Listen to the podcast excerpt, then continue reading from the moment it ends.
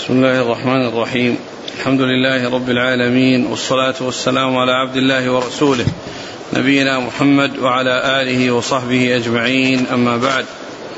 فيقول الإمام مسلم الحجاج القشيري النيسابوري رحمه الله تعالى في كتابه المسند الصحيح قال حدثني هارون بن عبد الله قال حدثنا حجاج بن محمد قال قال ابن جريج أخبرني أبو الزبير أن عليا الأزدي أخبره أن ابن عمر رضي الله عنهما علمهم أن رسول الله صلى الله عليه وآله وسلم كان إذا استوى على بعيره خارجا إلى سفر كبر ثلاثا ثم قال سبحان الذي سخر لنا هذا وما كنا له مقرنين وإنا إلى ربنا لمنقلبون.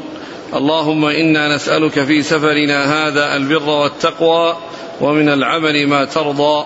اللهم هون علينا سفرنا هذا واطو عنا بعده. اللهم أنت الصاحب في السفر والخليفة في الأهل. اللهم إني أعوذ بك من وعثاء السفر وكآبة المنظر وسوء المنقلب في المال والأهل. وإذا رجع قالهن وزاد فيهن آيبون تائبون عابدون لربنا حامدون. قال حدثني زهير بن حرب قال حدثنا إسماعيل بن علية عن عاصم الأحول عن عبد الله بن سرجس رضي الله عنه أنه قال كان رسول الله صلى الله عليه وعلى آله وسلم إذا سافر يتعوذ من وعثاء السفر وكآبة المنقلب والحور بعد الكور ودعوة المظلوم وسوء المنظر في الأهل والمال قال وحدثنا يحيى بن يحيى وزهير بن حرب جميعا عن أبي معاوية. حاء قال وحدثني حامد بن عمر. قال حدثنا عبد الواحد كلاهما عن عاصم بهذا الإسناد مثله غير أن في حديث عبد الواحد في المال والأهل وفي رواية محمد بن خازم قال يبدأ بالأهل إذا رجع. وفي روايتهما جميعا اللهم إني أعوذ بك من وعثاء السفر. بسم الله الرحمن الرحيم. الحمد لله رب العالمين وصلى الله وسلم وبارك على عبده ورسوله نبينا محمد وعلى آله وأصحابه أجمعين. أما بعد فهذه الأحاديث تتعلق بآداب آداب السفر وأنه عندما يسافر يدعو بهذا الدعاء الذي جاء عن رسول الله عليه الصلاة والسلام وكان وهذا الحديث يعني فيه أن أن الرسول كان يدعو بهذا الدعاء يعني إذا سافر أي سفر سواء كان لحج أو عمرة أو لجهاد أو لأي سفر من الأسفار. والمصنف رحمه الله أورده في كتاب الحج أورده في كتاب الحج لأن لأن الحج سفر فيه سفر ويحتاج إلى أن يؤتى فيه بالدعاء. وهو ليس خاصا بالحج وإنما هو شامل لكل سفر. وهذا الحديث فيه أن الرسول عليه الصلاة والسلام كان إذا إذا سافر يكبر ثلاثا يقول الله أكبر الله أكبر الله أكبر ثم يقول سبحان الذي سخر لنا هذا وما كنا له مقرنين وهذا مطابق لما جاء في القرآن إذا استوي على ظهوره ثم تذكرون مثل ربكم إذا استويتم عليه وتقول سبحان الذي سخر لنا هذا وما كنا له مقرنين وقد جاء يعني في الآية وفي الحديث ذكر المركوب بهذا. وهذا يعني ينطبق على كل مركوب. ينطبق على كل مركوب. كان في زمنه صلى الله عليه وسلم وبعد زمنه. ويعني في على الدواب يعني الإبل والحمير والبغال وكذلك على السيارات وعلى الطائرات وعلى القطارات وما إلى ذلك. وقد جاء بها بهذا اللفظ. سبحان الذي سخر لنا هذا. وهو إشارة إلى المركوب. فهو يصلح لكل مركوب. يصلح يقال فيه كل مركوب. ولم يأتي سبحان الذي سخر لنا هذه الدابة أو هذه الناقة وإنما جاء سبحان الذي سخر لنا هذا. فصار هذا اللفظ صالح لأن يؤتى به في كل مركوب. قل هو ما كنا له مقرنين يعني مطيقين. يعني الله عز وجل يعني سخر هذه الإبل للناس وجعلها مذللة لهم تنقاد لهم مع قوتها وشدة بأسها. الله سخرها وذل لها فهي نعمة من الله عز وجل. وما كنا له مقرنين عن مطيقين. ومعلوم أن الدابة إذا حصل إذا صالت فإنه يحصل بسبب ذلك أضرار كبيرة وأخطار جسيمة بسبب حصول يعني كونها تصول. ولكن الله عز وجل سخر الدواب للناس يستفيدون منها ويركبونها ويقضون حوائجهم عليها وهذا فضل من الله عز وجل ونعمة منه سبحانه وتعالى. سبحان الذي سخر لنا هذا وما كنا له مقرنين وإنا إلى ربنا لمنقلبون. يعني راجعون إلى الله عز وجل لأن مآلهم إلى الله إن, إن, إن إلينا إيابهم ثم إن علينا حسابهم. إن إلينا إيابهم ثم إن علينا حسابهم. ويقول اللهم هون اللهم إنا نسألك اللهم إنا نسألك في سفرنا هذا البر والتقوى ومن العمل ما ترضى. نسألك في سفرنا هذا البر والتقوى ومن العمل ما ترضى. البر البر والتقوى إذا اجتمعا كما في هذا هذا الحديث فإنه يحمل البر على فعل الأوامر وإذا والتقوى تحمل على ترك النواهي. ولكن إذا جاءت البر وحده أو التقوى وحدها فإنه كل منهما يشمل الأوامر والنواهي. فعند اجتماعهما كما في هذا الحديث وكما في قول الله عز وجل وتعاونوا على البر والتقوى فإن المقصود بذلك البر يحمل أو يفسر بفعل الطاعات والتقوى تفسر بترك المعاصي. فهي من الألفاظ التي إذا جمع بينها في الذكر فرق بينها في المعنى. وإذا انفرد أحدهما عن الآخر شمل المعنيين. وهذا مثل الفقير والمسكين. مثل الفقير والمسكين فإن فإنه من هذا القبيل. اللهم إنا نسألك اللهم نسألك في سفرنا هذا البر والتقوى ومن العمل ما ترضى. اللهم هون علينا سفرنا هذا واطفي عنا بعده. اللهم أنت الصاحب في السفر والخليفة في الأهل. اللهم إني أعوذ بك من وعثاء السفر وكآبة المنظر وسوء المنقلب في المال والأهل. كآبة كآبة وعثاء السفر شدته وما يحصل فيه من المشقة والعناء والنصب. و وكآبة المنظر يعني ما يحصل من الحزن يعني على الوجه عندما يكون الإنسان كئيبا حزينا يعني غير مرتاح وغير مطمئن فإنه يظهر على وجهه الكآبة ويظهر على وجهه التأثر والتغير. وسوء المنقلب يعني الرجوع يعني كونه يرجع يعني إلى أهله وماله وهو بحالة سيئة يعني بالنسبة له أو بالنسبة لكونه يجد يعني أهله وماله على على حالة يعني آه، غير حسنة. فهذا من أدعية الرسول عليه الصلاة والسلام التي كان يدعو بها في سفره في حج أو عمرة أو جهاد أو غير ذلك. وإذا رجع قالهن وزاد عليها آيبون تائبون عابدون لربنا حامدون. يعني أنه عندما يرجع ينشئ سفرا لأن الإنسان عندما يسافر ابتداء يقال مسافر. وبدأ سفر وعندما ينتقل أو يرجع من بلد من البلد اللي سافر إليه يقال له مسافر لأنه دخل في سفر. فيدعو بهذا الدعاء ويضيف إليه هذا هذا الذي أضافه رسول الله عليه الصلاة والسلام وهو قوله آيبون يعني راجعون. آيبون تائبون عابدون لربنا حامدون. ثم ذكر بعد ذلك بعض الروايات التي فيها اللهم إني أعوذ بك من, من, من الحور بعد الكون وبعض الروايات الكور. والمقصود من ذلك الحور الرجوع يعني من من من الطاعة إلى المعصية أو من الاستقامة إلى ضدها أو من الخير إلى الشر. وفي وأما ذكر الكون يعني الحور بعد الكون يعني الكون الذي كان عليه ما كان عليه من حالة طيبة كونه رجع إلى حالة تخالفها. كونه رجع إلى حالة تخالفها. نعم. قال حدثنا هارون بن عبد الله عن حجاج بن محمد حجاج بن محمد المصيصي الأعور.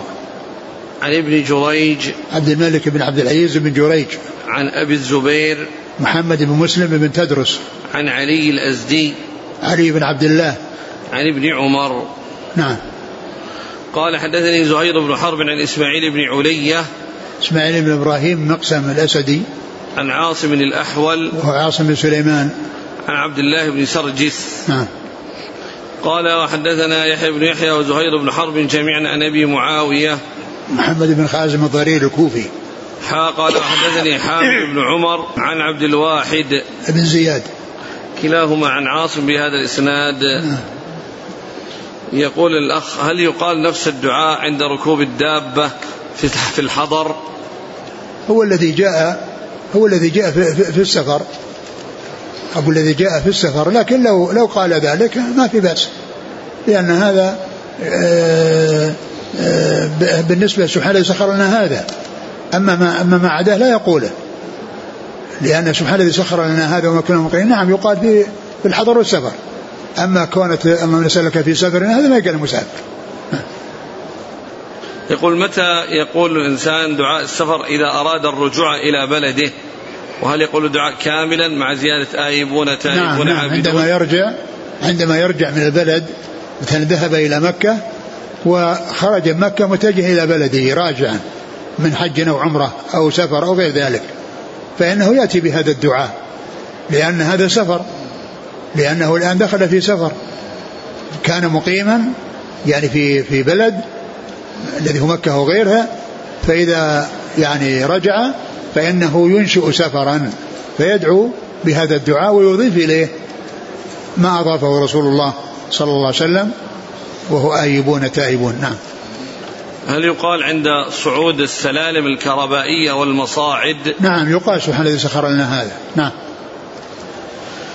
قال رحمه الله تعالى حدثنا أبو بكر بن أبي شيبة قال حدثنا أبو أسامة قال حدثنا عبيد الله عن نافع عن ابن عمر رضي الله عنهما حاء قال وحدثنا عبيد الله بن سعيد واللفظ له قال حدثنا يحيى وهو القطان عن عبيد الله عن نافع عن عبد الله بن عمر رضي الله عنهما قال كان رسول الله صلى الله عليه وآله وسلم إذا قفل من الجيوش أو السرايا أو الحج أو العمرة إذا أوفى على ثنية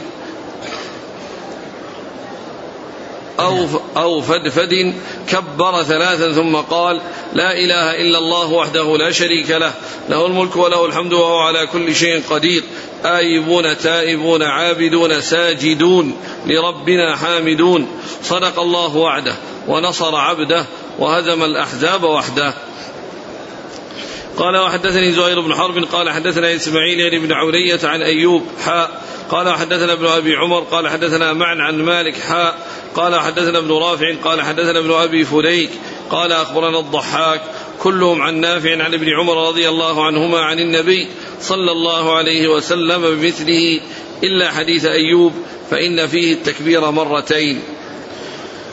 ثم ذكر آه، يعني هذا الذي كان يقوله الرسول عليه الصلاة والسلام يعني في في رجوعه يعني عندما يعني يرجع وأنه يأتي يأتي مع ثنية أو فدفد والثنية هي طريق بين الجبلين الطريق بين الجبلين والفدهد هو المكان المرتفع المكان المرتفع قيل في معناه عدة أشياء ولكن يعني منها أنه المكان المرتفع فإنه يكبر ويعني يكبر ويقول لا إله إلا الله وحده لا شريك له. إذا قفل من الجيوش أو السرايا أو الحج أو العمرة إذا أوفى على ثنية يعني هذا معروف أن أن الحديث الأول أنه إذا يعني أنشأ السفر من البلد الذي قفل منه أو من المكان الذي رجع منه إذا كان يعني مجاهدا في سبيل الله.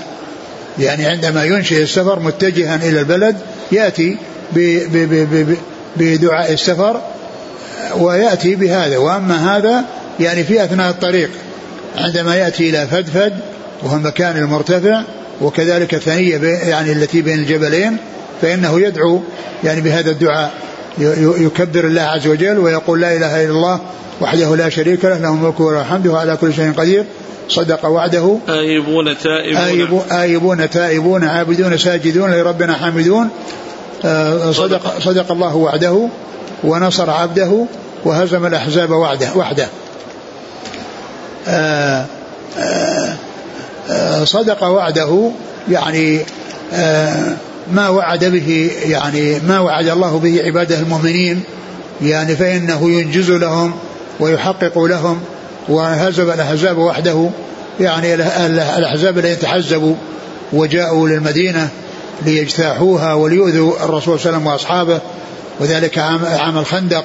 والله عز وجل سلط عليهم الريح التي العاتية التي يعني أو أرسل جنودا لم يروها. وهذا من من من من من, من الله عز وجل ليس من فعل ليس من فعل الناس. وإنما الله عز وجل هو الذي أرسل الريح التي أزعجتهم وجعلتهم يفرون وينفرون ويذهبون عن المدينة. صدق وعده وأنجز وعده. صدق الله صدق. ونصر عبده وهزم الأحزاب وحده. نعم. قال حدثنا أبو بكر بن أبي شيبة عن أبي أسامة. حماد بن أسامة. عن عبيد الله. العمري. عن نافع عن ابن عمر قال حدثنا عبيد الله بن سعيد عن يحيى أو القطان عن عبيد الله عن نافع عن ابن عمر. قال وحدثني زهير بن حرب قال حدثنا إسماعيل عن ابن علية عن أيوب حاء قال حدثنا ابن أبي عمر قال حدثنا معا عن مالك حاء قال حدثنا ابن رافع قال حدثنا ابن أبي فديك قال أخبرنا الضحاك كلهم عن نافع عن ابن عمر عن النبي صلى الله عليه وسلم بمثله إلا حديث أيوب فإن فيه التكبير مرتين. نعم. قال ابن أبي عمر محمد بن يحيى بن أبي عمر عن معن معن بن عيسى ها قال حدثنا ابن رافع محمد بن رافع. عن ابن أبي فديك وهو وهو محمد بن إسماعيل. عن الضحاك ضحاك ابن عثمان الحزامي. نعم, نعم. قال وحدثني زهير بن حرب قال حدثنا إسماعيل بن علية عن يحيى بن أبي إسحاق قال قال أنس بن مالك رضي الله عنه أقبلنا مع النبي صلى الله عليه وسلم أنا وأبو طلحة وصفية رديف رديفته على ناقته حتى إذا كنا بظهر المدينة قال آيبون تائبون عابدون لربنا حامدون. فلم يزل يقول ذلك حتى قدمنا المدينة.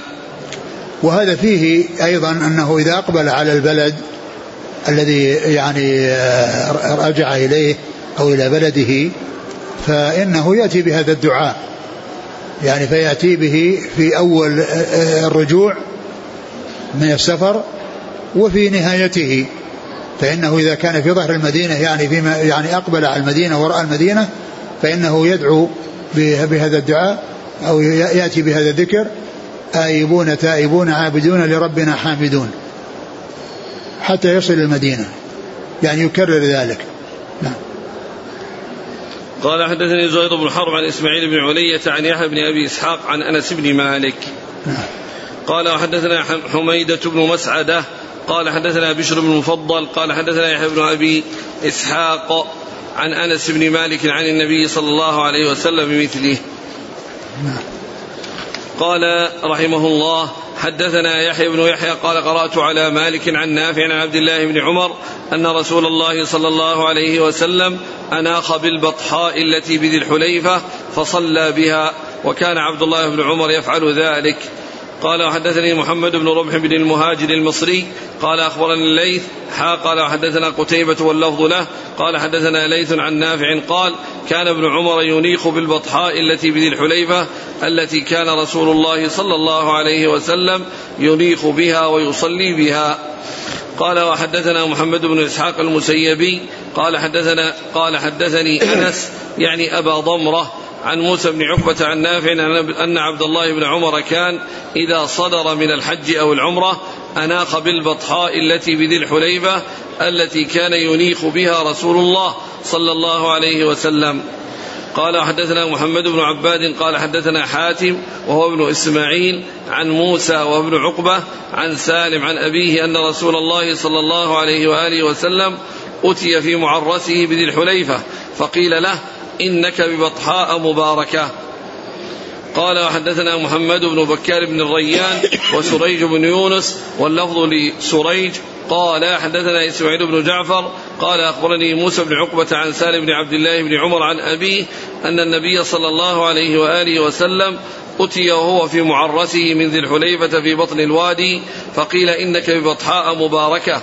قال موسى وقد أناخ بنا سالم بالمناخ من المسجد الذي كان عبد الله ينيخ به يتحرى معرس رسول الله صلى الله عليه وسلم وهو أسفل من المسجد الذي ببطن الوادي بينه وبين القبلة وسطا من ذلك. ثم ذكر هذه الأحاديث المتعلقة بأن الرسول عليه الصلاة والسلام إذا قدم يعني إلى المدينة يعني من من من, الحج أو من يعني السفر الذي يعني في تلك الجهة فإنه عليه الصلاة والسلام يعرس يعني معناه ينزل آخر الليل لأن التعريس هو آخر الليل نزول آخر الليل. وكان يعني ينزل ويعرس يعني في آه، الوادي الذي هو يعني الذي قريب من المكان من محل الميقات الذي كان يحرم منه عليه الصلاة والسلام. و وهذا التعريس إنما يعني من أجل أنه ما كان يدخل والذين معه لا يدخلون على أهل أهلهم ليلا وإنما يبيتون ويصلون الفجر ثم يدخلون نهارا. فهذا هو السبب الذي جعله عليه السلام مع أصحابه يعرسون وأنهم يعني ينزلون ويبيتون ويصلون الفجر ثم يدخلون نهارا لئلا يطرقوا أهلهم ليلا. كما جاءت بذلك الأحاديث عن الرسول صلى الله عليه وسلم أنه لا يطرق بالليل. ف فيكون يعني هذا يعني من أجل من أجل هذا الأمر.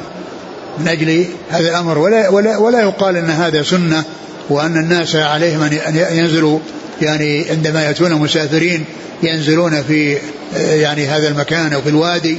وإنما هذا كان يفعله الرسول صلى الله عليه وسلم لأنه يريد أن لا يدخل أصحابه والذين معه على أهليهم بالليل ويطرقونهم بالليل بل يدخلون عليهم يدخلون عليهم بالنهار. نعم. قال حدثنا محمد بن إسحاق المسيبي قال عن أنس يعني أبا ضمرة. وهو أنس بن عياض. قال أتي في معرسه بذي الحليفة فقيل له إنك ببطحاء مباركة. نعم يعني هذا المكان موصف بهذا. وقد وصف كذلك أيضا في حال سفره عند عندما يذهب ذهب الحج. قال قال أتاني الليلة آت وقال صلي في هذا الوادي المبارك وقل عمرة في حجة. يعني فهو واد مبارك. لكن لا, لا ليس معنى ذلك أن الناس يقصدونه من أجل أنه وصف بهذا الوصف وإنما بالنسبة للسفر إذا أرادوا أن يحرموا يعني إذا إذا نزلوا وصلوا في المسجد وأحرموا كما فعل الرسول صلى الله عليه وسلم لهم ذلك وإن أرادوا ألا ينزلوا وإنما يحرمون وهم في الطريق عندما يحاذون المسجد ويحاذون الميقات فلهم ذلك. و و وهذا بالنسبة ل بالنسبة للسفر. وصف بأنه يعني وادي مبارك. صلي في هذا الوادي المبارك وهنا قال أنه أتي وقيل إنك في واد مبارك. لكن ليس معنى ذلك الناس يذهبون يعني يتبركون لأنه وصف بأنه واد مبارك. نعم قال رحمه الله تعالى حدثني هارون بن سعيد هارون بن سعيد الأيلي قال حدثنا ابن وهب قال أخبرني عمرو عن ابن شهاب عن حميد بن عبد الرحمن عن أبي هريرة. حاء قال وحدثني حرملة بن يحيى التجيبي.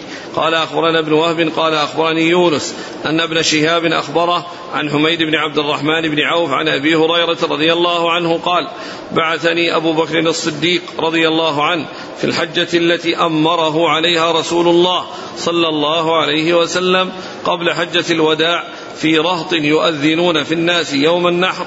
لا يحج بعد العام مشرك ولا يطوف بالبيت عريان. قال ابن شهاب فكان حميد بن عبد الرحمن يقول يوم النحر يوم الحج الأكبر من أجل حديث أبي هريرة. انتهى؟ نعم. ثم ذكر هذا الحديث المتعلق بكون الرسول عليه الصلاة والسلام آه، في السنة التاسعة أمر يعني أبا بكر على الحج وأمره بأن ينادى يعني في الناس بأن لا يحج بعد العام مشرك ولا يطوف بالبيت عريان.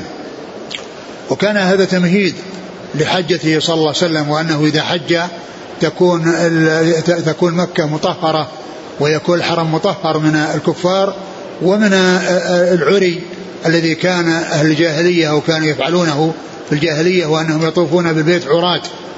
فالرسول عليه الصلاة والسلام أمر بأن ينادى في الحجة سنة التاسعة في حجة أبي بكر فكان مجموعة أو جماعة من الصحابة منهم أبو هريرة وعلي وغيرهم يعني ينادون يعني في الناس يوم, يوم النحر آه، بهذا الذي أرشد إليه الرسول عليه السلام وأنه لا يحج بعد الآن مشرك.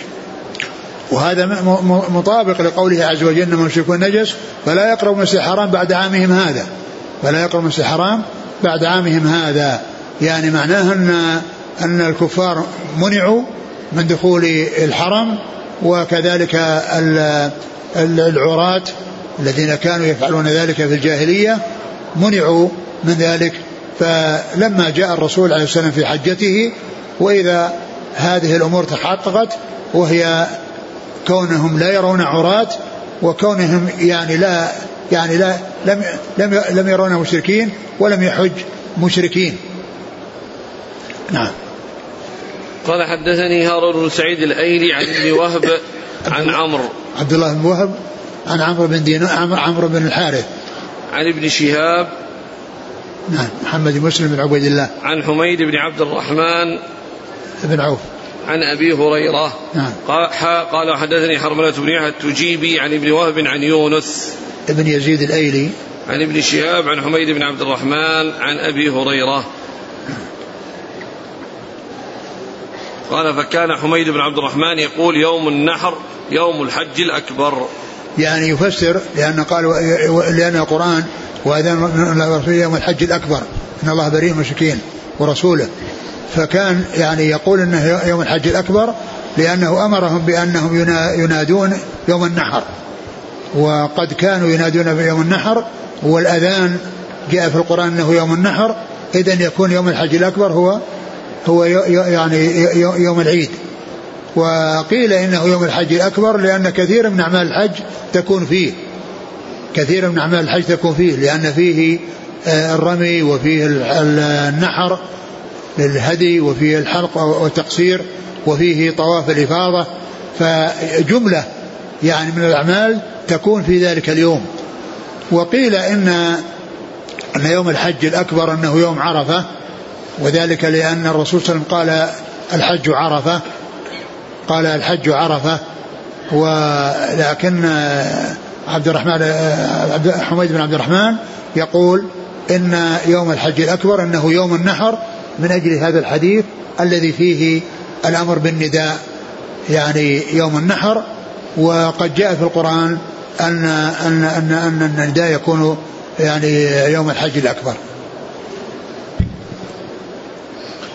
قال رحمه الله تعالى حدثنا هارون بن سعيد الأيلي وأحمد بن عيسى قال حدثنا ابن وهب قال أخبرني مخرمة بن بكير عن أبيه قال سمعت يونس ابن يو ابن يوسف يقول عن عن ابن المسيب قال قالت عائشة رضي الله عنها إن رسول الله صلى الله عليه وسلم قال ما من يوم أكثر من أن يعتق الله فيه عبدا من النار من يوم عرفة. وإنه ليدنو ثم يباهي بهم الملائكة فيقول ما أراد هؤلاء.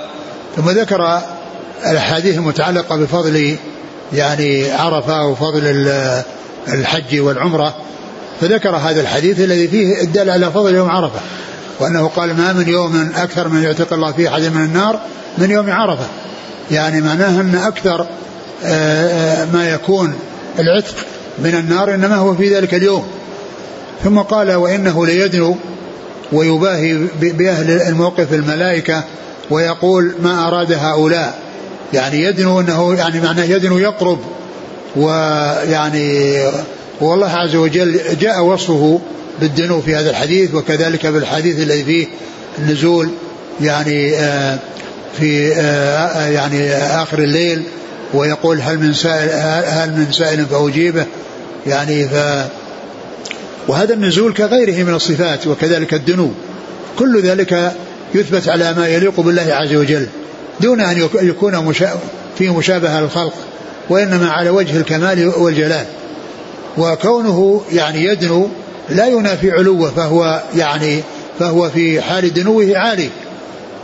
في حال دنوه فهو عالي. يعني لا يقال إنه آه، ذهب عنه وصف العلو.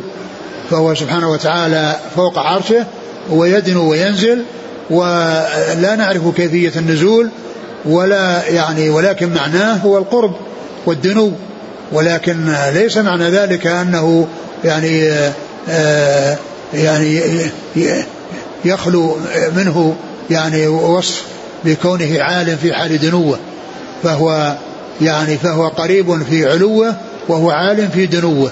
نعم. قال حدثنا هارون سعيد الأيلي وأحمد بن عيسى عن ابن وهب عن مخرم بن بكير عن أبيه. بكير بن عبد الله بن الأشج. عن يونس بن يوسف عن ابن المسيب عن عائشة. نعم. قال حدثنا يحيى بن يحيى قال قرأت على مالك عن سمي مولى أبي بكر بن عبد الرحمن عن أبي صالح السمان عن أبي هريرة رضي الله عنه أن رسول الله صلى الله عليه وسلم قال العمرة إلى العمرة كفارة لما بينهما والحج المبرور ليس له جزاء إلا الجنة. وهذا يدل على فضل العمرة وفضل الحج المبرور. وقد قال عليه السلام العمرة إلى العمرة كفارة لما بينهما. وهذا يدل على تكرار العمرة وأنها تكرر وأن كل عمرة يكفر ما بينها وبين العمرة التي سبقتها. ومعلوم أن ذلك إنما هو في الصغائر وأما الكبائر فلا يكفرها إلا التوبة. فالإنسان إذا اعتمر وهو مصر على كبيرة وواقع في كبيرة ولم يتب منها لا يقال إن إن عمرته كفرت تلك الكبيرة. وإنما تكفر الصغائر لأن الصغائر هي التي تكفر في اجتناب الكبائر. إن تجتنبوا كبائر ما تنعون نكفر عنكم سيئاتكم. وكذلك يعني كما جاء في هذا الحديث ال ال جاء حديث آخر الصلوات الخمس والجمعة إلى الجمعة ورمضان إلى رمضان مكفرات ما بينهن ما اجتنبت الكبائر ما اجتنبت الكبائر. وقد جاء هذا القيد فكذلك العمرة. العمرة العمرة كفارة لما بينها ما اجتنبت الكبائر. وليس معنى ذلك أن العمرة تكفر الكبائر وإنما تكفر الصغائر. الأعمال الصالحة تكفر الصغائر. لكن إذا حصلت التوبة مع العمرة فإن تكون الكبائر والصغائر كلها ذهبت.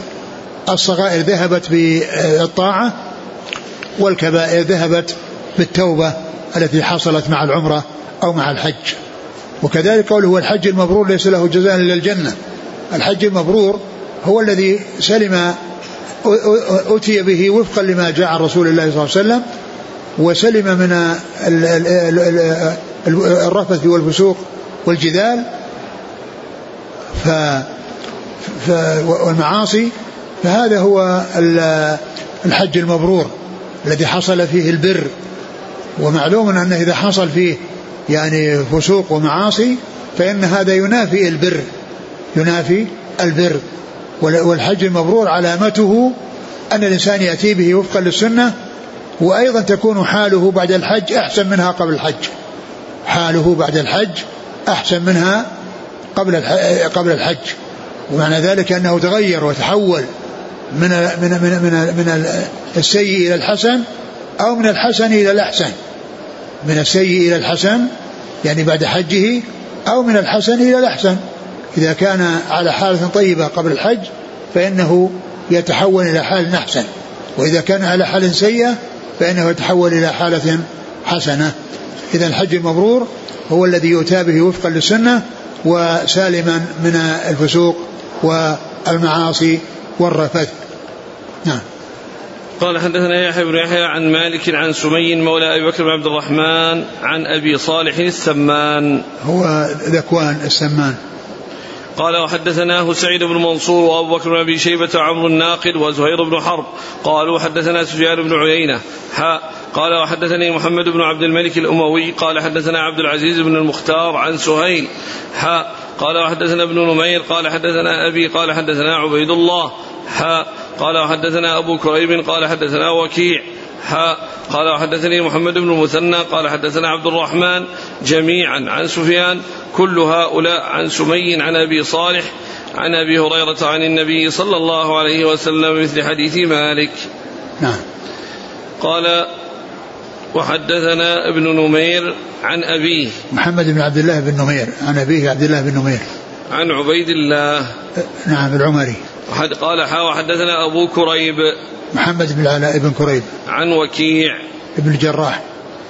حا قال حدثني محمد المثنى عن عبد الرحمن بن مهدي. عن سفيان الثوري. قال حدثنا يحيى بن يحيى وزهير بن حرب. قال يحيى أخبرنا وقال زهير حدثنا جرير عن منصور عن أبي حازم عن أبي هريرة رضي الله عنه أنه قال قال رسول الله صلى الله عليه وسلم من أتى هذا البيت فلم يرفث ولم يفسق رجع كما ولدته, ولدته أمه. ثم ذكر هذا الحديث أيضا في فضل الحج وأن من أتى هذا البيت يعني فلم يرفث ولم يفسق رجع كيوم ولدته أمه. يعني معناه نقيا من الذنوب لأن الإنسان إذا ولد يكون يعني ليس عليه ذنوب والذنوب تأتي فيما بعد. وهذا يعني كما هو معلوم يعني آه يعني إذا كان آه اجتنبت المعاصي واجتنب الرفث والفسوق والرفث فسر بأنه الجماع وهذا يعني يكون مما أحله الله ولكنه يمنع في حال الإحرام ويكون أيضا في الفاحش من القول وهذا يمنع منه في كل وقت في حال الإحرام وفي غير الإحرام لأن الرفث يفسر بهذا وبهذا وهو في حال تفسيره بالجماع يعني معناه أنه من الأشياء التي منع منها في حال الإحرام وفي حال ال ال ال كونه محرما. وأما الرفث الذي هو المعاصي الذي هو الفاحش من القول فإنه يعني يكون مطلوب من الإنسان في جميع أحواله في الحج وفي غيره. والفسوق المعاصي. نعم. قال حدثنا يحيى بن يحيى وزهير بن حرب عن جرير بن عبد الحميد الضبي الكوفي عن منصور ابن المعتمر عن أبي حازم وهو سلمان الأشجعي. عن أبي هريرة. قال وحدثنا إذا جاء أبو حازم يروي عن أبي هريرة وهو سلمان. وإذا جاء أبو حازم يروي عن سهل بن سعد الساعدي والمقصود سلمة بن دينار. نعم. قال وحدثناه سعيد بن منصور عن أبي عوانة وأبي الأحوص حاء قال حدثنا أبو بكر بن ابي شيبة قال حدثنا وكيع عن مسعر وسفيان حاء قال حدثنا ابن المثنى قال حدثنا محمد بن جعفر قال حدثنا شعبة كل هؤلاء عن منصور بهذا الإسناد وفي حديثهم جميعا من حج فلم يرفث ولم يفسق. نعم. قال حدثنا سعيد بن منصور قال حدثنا هشيم عن سيار عن أبي حازم عن أبي هريرة عن النبي صلى الله عليه وسلم مثله. نعم. قال حدثناه سعيد بن منصور عن أبي عوانة. الوضاح بن عبد الله اليشكري. وأبي الأحوص. سلامه بن سليم الحنفي. قال حدثنا أبو ش... أبو بكر بن أبي شيبة عن وكي... عن وكيع عن مسعر وسفيان. مسعر بن كدام سفيان الثوري.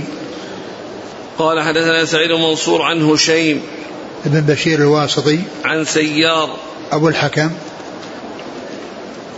قال رحمه الله تعالى حدثني أبو الطاهر وحرملة بن يحيى قال أخبرنا ابن وهب قال أخبرنا يونس ابن أخبرنا يونس بن يزيد عن ابن شهاب أن علي بن حسين أخبره أن عمرو بن عثمان بن, عف بن عفان أخبره عن أسامة بن زيد بن حارثة رضي الله عنهما أنه قال يا رسول الله أتنزل في ذلك بمكة فقال وهل ترك لنا عقيل من رباع أو دور وكان عقيل ورث أبا طالب هو وطالب ولم يرثه جعفر ولا علي شيئا لأنهما كانا مسلمين وكان عقيل وطالب كافرين.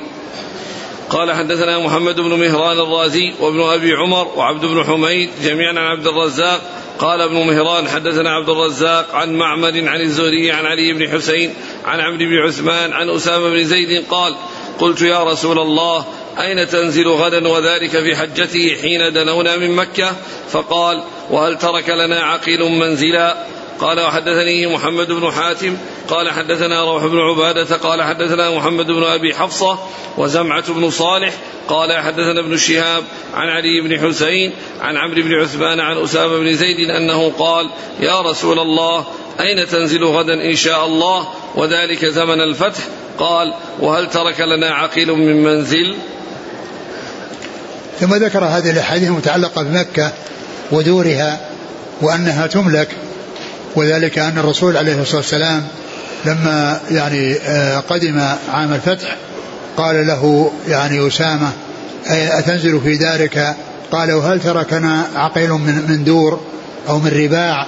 وعقيل هو ابن أبي طالب وكان يعني آآ آآ وكان أبو طالب يعني أولاده أربعة يعني طالب وعقيل وكان يعني كافرين وأما وعلي وعلي وجعفر يعني وكان مسلمين فكان الميراث يعني لعقيل. وطالب هم الذين ورثوا يعني ورثوا أباهم ويعني ومعنى ذلك أنها أنها مملوكة لأن الميراث إنما هو للشيء المملوك. فدل هذا على أن مكة أنها تورث وأنها تباع وتشترى وأن من من حصل شيئا أو من ملك شيئا فإنه يتصرف فيه ببيعه أو كرائه أو غير ذلك. نعم. قال حدثني أبو الطاهر أحمد بن عمرو بن السرح وحرملة بن يحيى عن ابن وهب عن يونس بن يزيد عن ابن شهاب عن علي بن حسين. نعم. عن عمرو بن عثمان بن عفان عن أسامة بن زيد بن حارثة. نعم. قال حدثنا محمد بن مهران الرازي وابن أبي عمر وعبد بن حميد عن عبد الرزاق عن معمر عبد الرزاق بن همام ومعمر بن راشد. عن الزهري عن علي بن حسين عن عمرو بن عثمان عن أسامة بن زيد. نعم. قال هنا في الحديث الأول أين تنزل غدا وذلك في حجته؟ حين دنونا من مكة. ما أدري عن يعني هل تكرر هذا؟ وكلها تتعلق بالسائل هو أسامة بن زيد. يعني في الذي يبدو والله أعلم أن, أن هذا عام الفتح وهي أول قدمة قدمها الرسول صلى الله عليه وسلم. يعني لمكة يعني لأنه يعني يعني عام الحديبية صد وجاء في عمرة القضاء. عمرة القضاء يعني كما هو معلوم يعني أدى العمرة ورجع على حسب الاتفاق الذي بينه وبين كفار قريش. وأما مكة هي التي دخلها يعني فاتحا وسأله أسامة فقال يعني أنه ما ترك عقيل لهم يعني وإنما باعها وتصرف فيها فلم يبق هناك شيء لرسول الله صلى الله عليه وسلم ولا لغيره. نعم الحافظ كلام الحافظ في الفتح. إيش يقول؟ تعدد. قال في الفتح ظاهر هذه القصة أن ذلك كان حين أراد دخول مكة ويزيده وضوحا رواية زمعة بن صالح عن الزهري بلفظ لما كان يوم الفتح. قبل أن يدخل النبي صلى الله عليه وسلم مكة قيل أين تنزل؟ أفي بيوتكم؟ الحديث. وروى علي بن المديني عن سفيان بن عيينة عن عمرو بن دينار عن محمد بن علي بن حسين قال قيل للنبي صلى الله عليه وسلم حين قدم مكة أين تنزل؟ قال وهل ترك لنا عقيل من طل؟ قال علي بن المديني ما أشك أن محمد بن علي بن حسين أخذ هذا الحديث عن أبيه لكن في حديث أبي هريرة رضي الله عنه أنه قال ذلك حين أراد أن ينفر من منى فيحمل على تعدد القصة. بس هو السائل أسامة بن زيد. يعني في الأول وفي الثاني. يمكن لكن بس مع وجود أن السائل واحد يعني فيه إشكال. قال رحمه الله تعالى حدثنا عبد الله بن مسلمة بن قعنب قال حدثنا سليمان يعني بن بلال عن عبد الرحمن بن حميد أنه سمع عمر بن عبد العزيز يسأل السائب بن يزيد رضي الله عنه يقول هل سمعت في الإقامة بمكة شيئا؟ فقال السائب سمعت العلاء بن الحضرمي رضي الله عنه يقول سمعت رسول الله صلى الله عليه وسلم يقول للمهاجر إقامة ثلاث بعد الصدر بعد الصدر بمكة كأنه يقول لا يزيد عليها. قال حدثنا يحيى بن يحيى قال أخبرنا سفيان بن عيينة عن عبد الرحمن بن حميد قال سمعت عمر بن عبد العزيز يقول لجلسائه يقول لجلسائه ما سمعتم في سكنى مكة؟ فقال السائب بن يزيد سمعت العلاء أو قال العلاء بن الحضرمي. قال رسول الله صلى الله عليه وسلم يقيم المهاجر بمكة بعد قضاء نسكه ثلاثا. قال حدثنا حسن الحلواني وعبد بن حميد جميعا عن يعقوب بن إبراهيم بن سعد. قال حدثنا أبي عن صالح عن عبد الرحمن بن حميد أنه سمع عمر بن عبد العزيز يسأل السائب بن يزيد فقال السائب سمعت العلاء بن الحضرمي يقول سمعت رسول الله صلى الله عليه وسلم يقول ثلاث ليال يمكثهن المهاجر بمكة بعد الصدر. قال وحدثنا إسحاق بن إبراهيم قال أخبرنا عبد الرزاق قال أخبرنا ابن جريج وأملاه علينا إملاء. قال أخبرني إسماعيل بن محمد بن سعد أن حميد بن عبد الرحمن بن عوف أخبره أن السائب بن يزيد أخبره أن العلاء بن الحضرمي أخبره عن رسول الله صلى الله عليه وسلم أنه قال مكث المهاجر بمكة بعد قضاء نسكه ثلاث. قال وحدثني حجاج بن الشاعر قال حدثنا الضحاك بن مخلد قال أخبرنا ابن جريج بهذا الإسناد مثله. ثم ذكر هذه الأحاديث المتعلقة بالمهاجرين الذين هاجروا من مكة إلى المدينة يعني قبل فتح مكة فإنهم آه، يعني إذا إذا إذا جاءوا لحج أو عمرة فإنهم لا يبقون بمكة وإنما يبقون ثلاثة أيام ثم ينصرفون إلى المدينة إلى ينصرفون عن مكة لأنهم هاجروا لأنهم هاجروا منها فلا يعني يرجعون عن هجرتهم ويستوطنوها وإنما يعني الهجرة لما حصلت لله عز وجل وتركوها من أجل الله عز وجل فإنهم لا يستقرون بها. وهذا الهجرة قبل قبل الفتح لأن وسلم قال لا هجرة ثبت الفتح ولكن جهاد ونية. لا هجرة ثبت الفتح. والذين هاجروا إلى الرسول صلى الله عليه وسلم في المدينة وتركوا أوطانهم من أجل آه، نصرة الرسول عليه الصلاة والسلام والجهاد معه والذب عنه عليه الصلاة والسلام.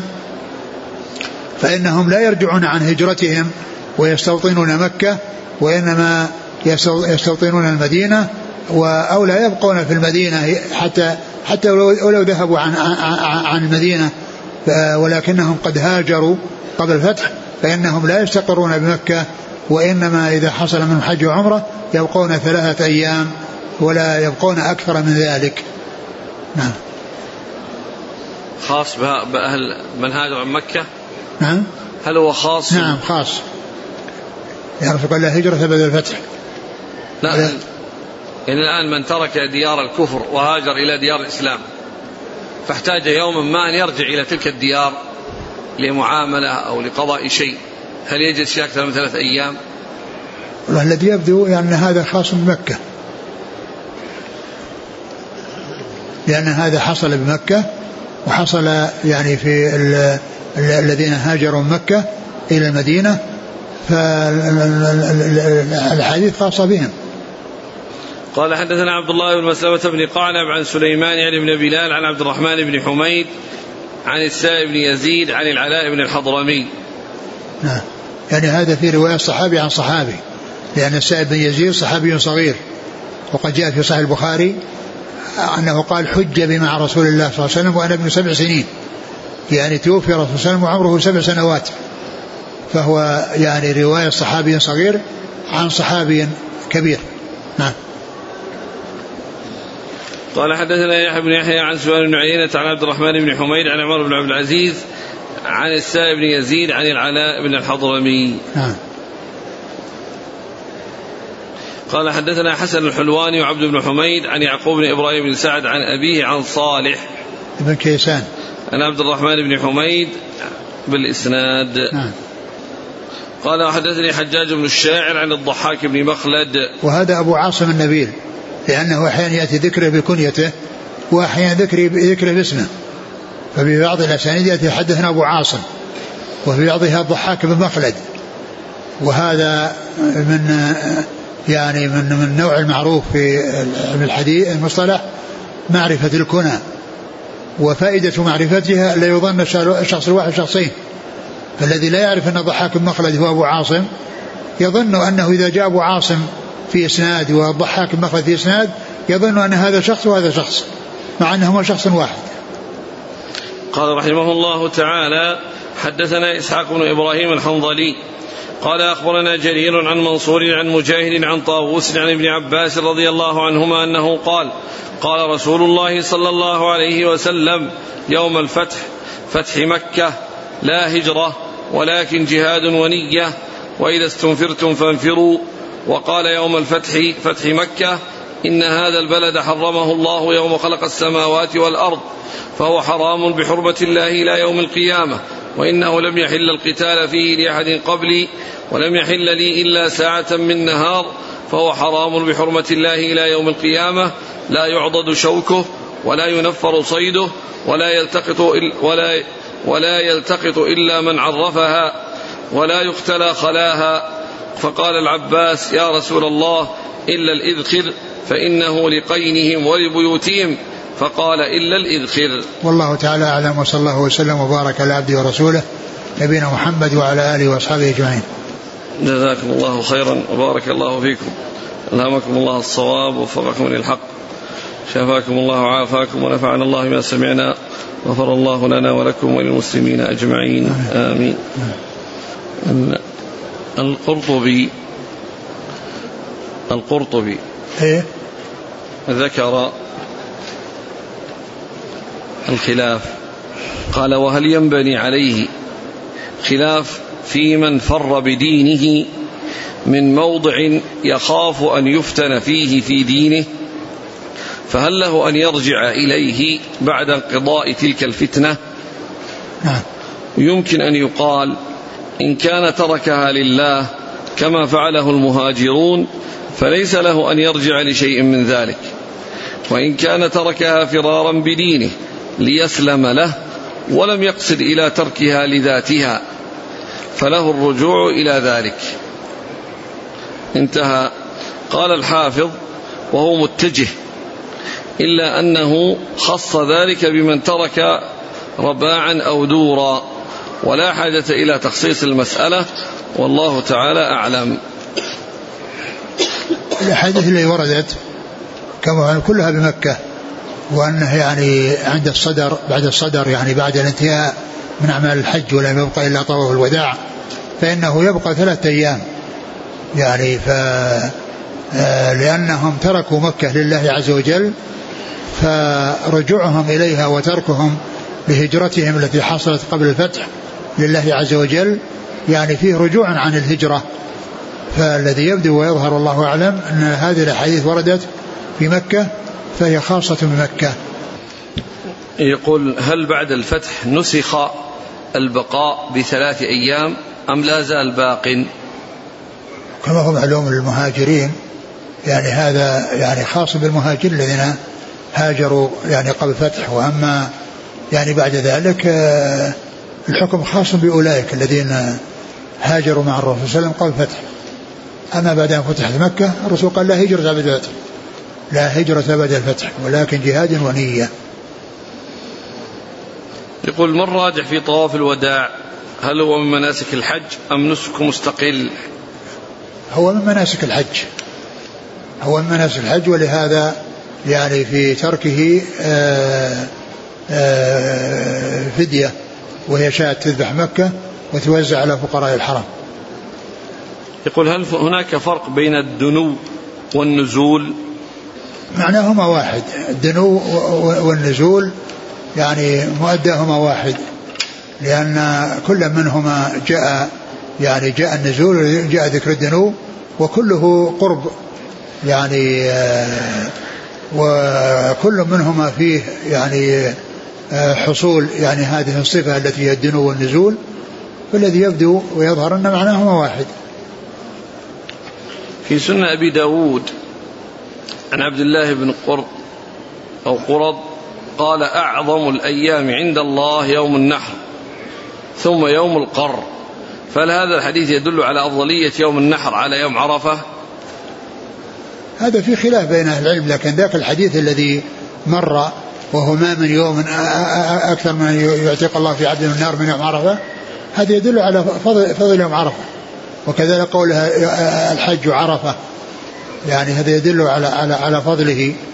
وأما بالنسبة ل يعني أيام النحر فلا شك أن أفضلها يوم النحر ثم يوم القر الذي هو اليوم الثاني ثم يوم النفر الأول اللي هو الثالث ثم يوم النفر الثاني الذي هو آخر أيام التشريق. والعلماء اختلفوا منهم من فضل يعني يوم النحر على يوم عرفة ومنهم من فضل يوم عرفة على يوم النحر. لكن الحديث هذا الذي ذكره مسلم في أول الباب يعني باب الفضائل يعني يعني المتعلقة بالحج والعمرة وذكر فيه يعني فضل عرفة وأنه ما من يوم أكثر من يعتق الله فيها من النار يعني من يوم عرفة يدل على تفضيل يوم عرفة.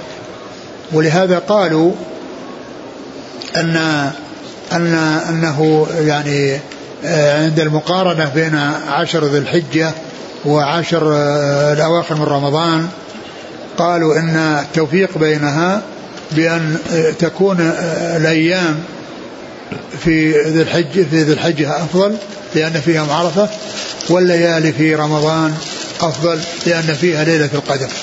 يقول تأمير النبي صلى الله عليه وسلم لأبي بكر على الحج. هل يدل على أن الحج واجب على التراخي؟ لأنه لم يحج صلى الله عليه وسلم في تلك السنة. الرسول عليه السلام يعني أراد يعني كما جاء في الحديث أن يعني لا يدخل مكة إلا وقد طهرت من يعني هذه الأشياء التي كان فيها.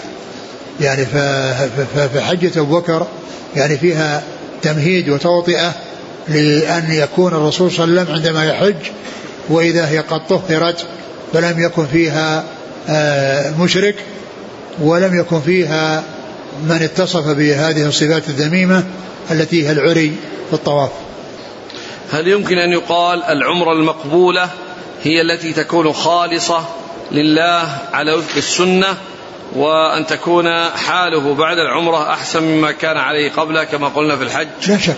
أقول لا شك. هذا صحيح.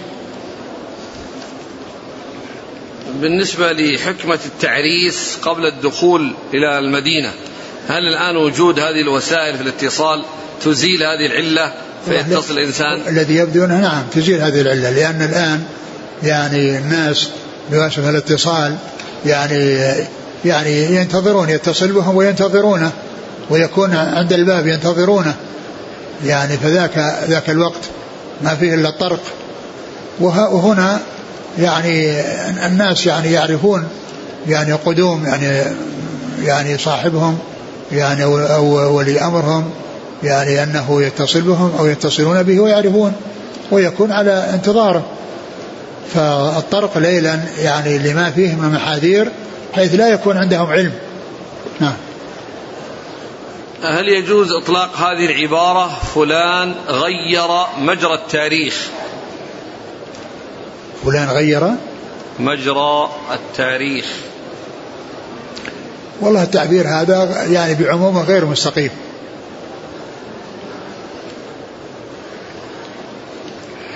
يقول أخ مسلم يعمل في الشرطة الفرنسية. هل يبقى في عمله أم ماذا يفعل؟ والله من الخير له من الخير له أن يعمل عملا يعني لا يحتاج إلى أن يسأل فيه. يعني ما سأل عن كونه يبيع ويشتري ولا سأل عن كونه يفتح له دكان ويبيع. فالشيء الذي ما يحتاج إلى سؤال هذا هو الذي يصير إليه الإنسان. والشيء الذي فيه يعني إشكال وفيه شبهة وفيه ريبة دع ما يريبك إلى ما يريبك. هذا على الأقل. يقول آه، شيخنا قبل يومين عندما وصل الإمام إلى موضع السجدة وركع ولم يسجد وأنا سجدت ثم قمت ولم أدرك الركوع ثم جئت بركعة بعد الانتهاء من الصلاة ولم أسجد سجدتي السهو فهل علي شيء؟ لا ليس علي شيء بس مجرد ترك السهو سجد السهو ليس علي شيء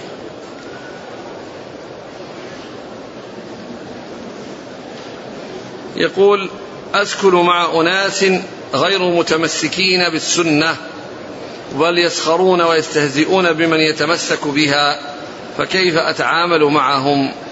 أبد إذا كنت تستطيع أنك توجههم أو يعني تمنعهم من هذا الشيء افعل وإلا فلا, فلا تصحبهم ولا تبقى معهم. يقول ظهر رجل في شاشات التلفاز يفسر القرآن بالفيزياء أو بما يسمى بالإعجاز العلمي ويربطه بهذه العلوم حيث يقرأ الآيات ويربطها بالنظريات الجديدة. يربطها بالنظريات الجديدة في الفيزياء والكيمياء ونحو ذلك الجيولوجيا. فهل من مثل هذا تفسير؟ لا هذا يعني هذا عمل غير صحيح. يعني يفسر القرآن يعني كما فسره أصحاب الرسول صلى الله عليه وسلم ومن سار على نهجهم. وأما الإعجاز العلمي